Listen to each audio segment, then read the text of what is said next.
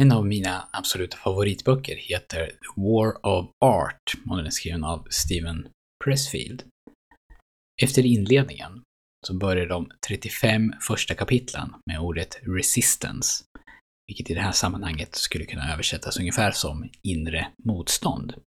Inre motstånd och prokrastinering. Inre motstånd tar aldrig rast. Inre motstånd och offermentalitet. Inre motstånd lever på rädsla. Inre motstånd är som starkast precis innan mållinjen. Och så vidare, och så vidare. Enligt Pressfield så har de flesta av oss två liv. Dels det liv vi lever, vårt levda liv, och dels vårt olevda liv. Vårt olevda liv så gör vi det där som vi vill göra, eller som vi kanske känner att vi är ämnade att göra, men som vi i vårt levda liv inte gör av en eller annan anledning, ofta på grund av det inre motståndet. Kanske för att vi känner att vi är för gamla, eller för att vi är för unga, eller för att vi saknar de formella kvalifikationerna. Eller för att det här inte är någonting som en sån som jag gör. Eller för vad skulle de säga på jobbet om jag gjorde det här? Vi är för rädda helt enkelt. Vi vill inte sticka ut. Det är tryggare att göra som alla andra, eller som jag alltid har gjort.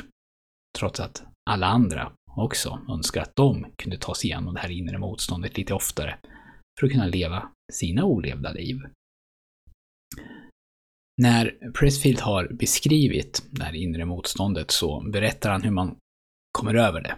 Man gör det, säger Steven Pressfield, genom att bli ett proffs. Turning Pro. Och han har skrivit en hel bok om just Turning Pro. Men i, i War of Art så säger han att Turning Pro, eller bli ett proffs, det betyder att man börjar ta sig själv och det man vill göra på allvar. Inte på allvar i den meningen att man inte längre kan skratta åt sig själv och sina brister. Eller att man börjar lägga hela sin identitet i det man gör. Så att allt som görs då blir en bedömning på vem jag är som människa. Utan ett proffs på det sättet att vi har ett jobb att göra och från och med nu så ser vi till att få det gjort. Ett proffs väntar inte på inspiration utan ett proffs dyker upp varje dag och ser på arbetet som ett långsiktigt åtagande.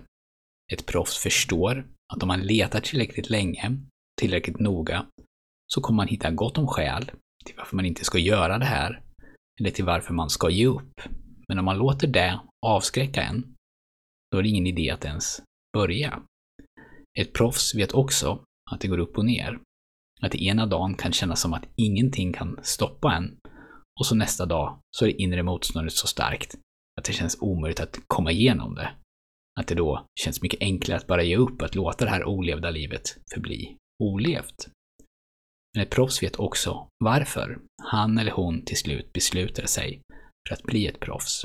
För att man en dag, av en eller annan anledning, kom till en punkt där man tänkte att nu får det vara nog. Från och med nu så ska jag inte vänta längre.